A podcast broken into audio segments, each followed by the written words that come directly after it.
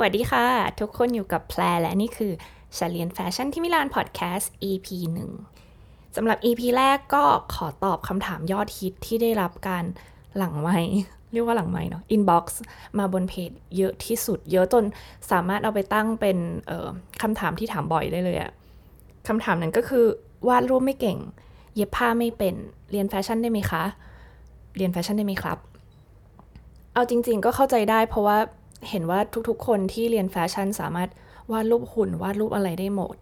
แต่อยากเกริ่นก่อนเลยว่า การที่แบบ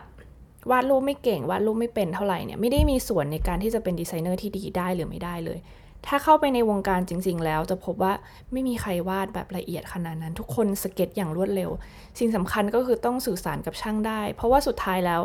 Final Product หรือชิ้นงานที่เสร็จสิ้นจริง ๆ ที่จะเป็นตัววัดว่าดีไซเนอร์คนเนี้ยเก่งหรือไม่เก่งก็คือ เสื้อผ้าที่สำเร็จออกมาแล้วเนาะฉะนั้นถ้าเสื้อผ้าที่ไปอยู่บนหุ่นคนแล้วเฮ้ยมันสวย ต่อให้รูปวาดดูแบบงงงวยแค่ไหนอะก็ไม่สำคัญ แพรเคยมีเพื่อนคนหนึ่งที่เขาออกแบบโดยการเอาผ้า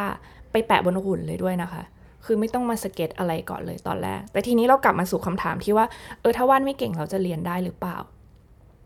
ถ้าให้พูดกันตรงๆก็คือก็ต้องมีพื้นฐานไว้บ้าง เพราะว่าในการเรียนเราก็ต้องทำงานส่งอาจารย์ แล้วก็ ต้องได้ทำผลงานชิ้นงานออกมาจริง ๆ ฉะนั้นสำหรับน้องๆที่รู้ว่ารู้ตัวเร็วอาจจะอยู่ม .4 ม .5 หนูยังมีเวลาสักปี 2 ปี ไปเรียนเลยค่ะ ต้องไปโรงเรียนวาดหุ่น หรือว่าสำหรับใครที่รู้สึกว่าไปเรียนไม่ได้ แพนแนะนำว่าให้ลองไปเปิดภาพหน้าคน ภาพหุ่นคนแบบหารูปบนแคทวอล์กค่ะที่เป็นใส่ชุดว่ายน้ำแล้วพยายามสเก็ตหุ่นดู พยายามดูบน YouTube ก็ได้ค่ะเสิร์ชว่าแบบ fashion sketch tutorial เอ่อ แบบวิธีการสอนอะไรเงี้ยวาดหุ่นแฟชั่นก็ก็ลองวาดตามดูก็ได้ เพราะว่าควรจะมีเบสิกตรงนี้ไว้ อีกเรื่องคือเรื่องที่เย็บผ้าไม่เป็นจริง ๆ มันไม่ไม่จำเป็นขนาดนั้นนะคะ เย็บผ้าไม่เป็นนี่ยังไงก็ไปเรียนตอนที่เข้าไปในโรงเรียนแล้วก็ได้ เพราะว่า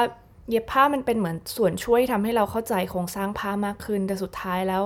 อาชีพดีไซเนอร์เนี่ยก็ไม่ได้มานั่งเย็บผ้าหรอกค่ะ ก็ก็เป็นงานออกแบบซะมากกว่า แต่สำหรับใครที่มีเวลาไม่เยอะแล้วต้องต้องต้องเตรียมพอร์ตแล้วยังวาดรูปเก่งไม่มากเลย แพรอยากจะให้ปิดจุดอ่อนด้วยจุดแข็งแทน ฉะนั้นจุดแข็งเราคืออะไร ถ้าจุดแข็งคือเราเป็นคนที่หาสไตล์เก่งมากๆอะไรเงี้ย ก็อาจจะต้องไปทำมูดบอร์ดให้มันแบบดีมากๆ ให้มันดูน่าสนใจ หรือแบบอาจจะถ่ายให้ดูว่าเราสนใจแฟชั่นตรงไหน อาจจะแบบเป็นคนที่ไปพิพิธภัณฑ์เยอะมาก หรือว่าอาจจะเป็นคนที่ติดตามสื่อแฟ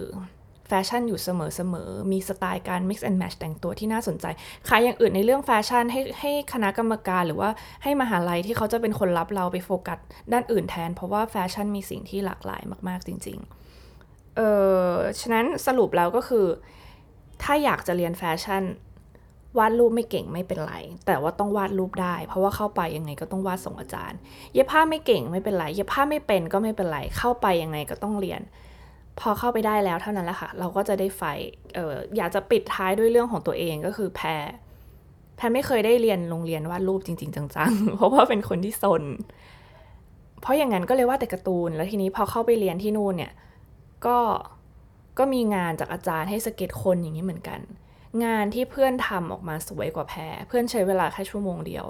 ในขณะที่แพรใช้เวลาสามชั่วโมง อาจารย์ให้ทำประมาณแปดเก้างาน โหยแพทำทั้งสัปดาห์ เพื่อนทำแค่หนึ่งวัน ฉะนั้นถ้าเกิดเรารู้ตัวเราเองก่อนแล้ว เรามีเวลาเตรียมตัวขยันวันนี้เลย เตรียมตัววันนี้เลย เข้าไปเรียนเราจะได้เหนื่อยน้อยลงทำงานให้มีประสิทธิภาพมากขึ้น แล้วพอเราเรียนได้ดีทำงานได้ดี เรียนรู้ได้เยอะ มันก็จะไปเอฟเฟกตอนที่เราจบอะค่ะ ให้เราสามารถทำผลงานที่ดี แล้วก็ได้อยู่ในบริษัทที่ดี ๆ ได้เนาะถ้ายังไงก็อยากจะให้น้องๆทุกคนสู้ๆค่ะสู้ๆถ้ามันคือความฝันของเราเราก็ต้อง fight แล้วก็ขยันหมั่นเพียรตั้งใจเตรียม port ให้ดี ตั้งใจไปเรียน ยังไงก็ขอบคุณที่ฟังฉันเรียนแฟชั่นที่มิลานพอดแคสต์แล้วเราเจอกันใหม่ EP หน้าค่ะ สวัสดีค่ะ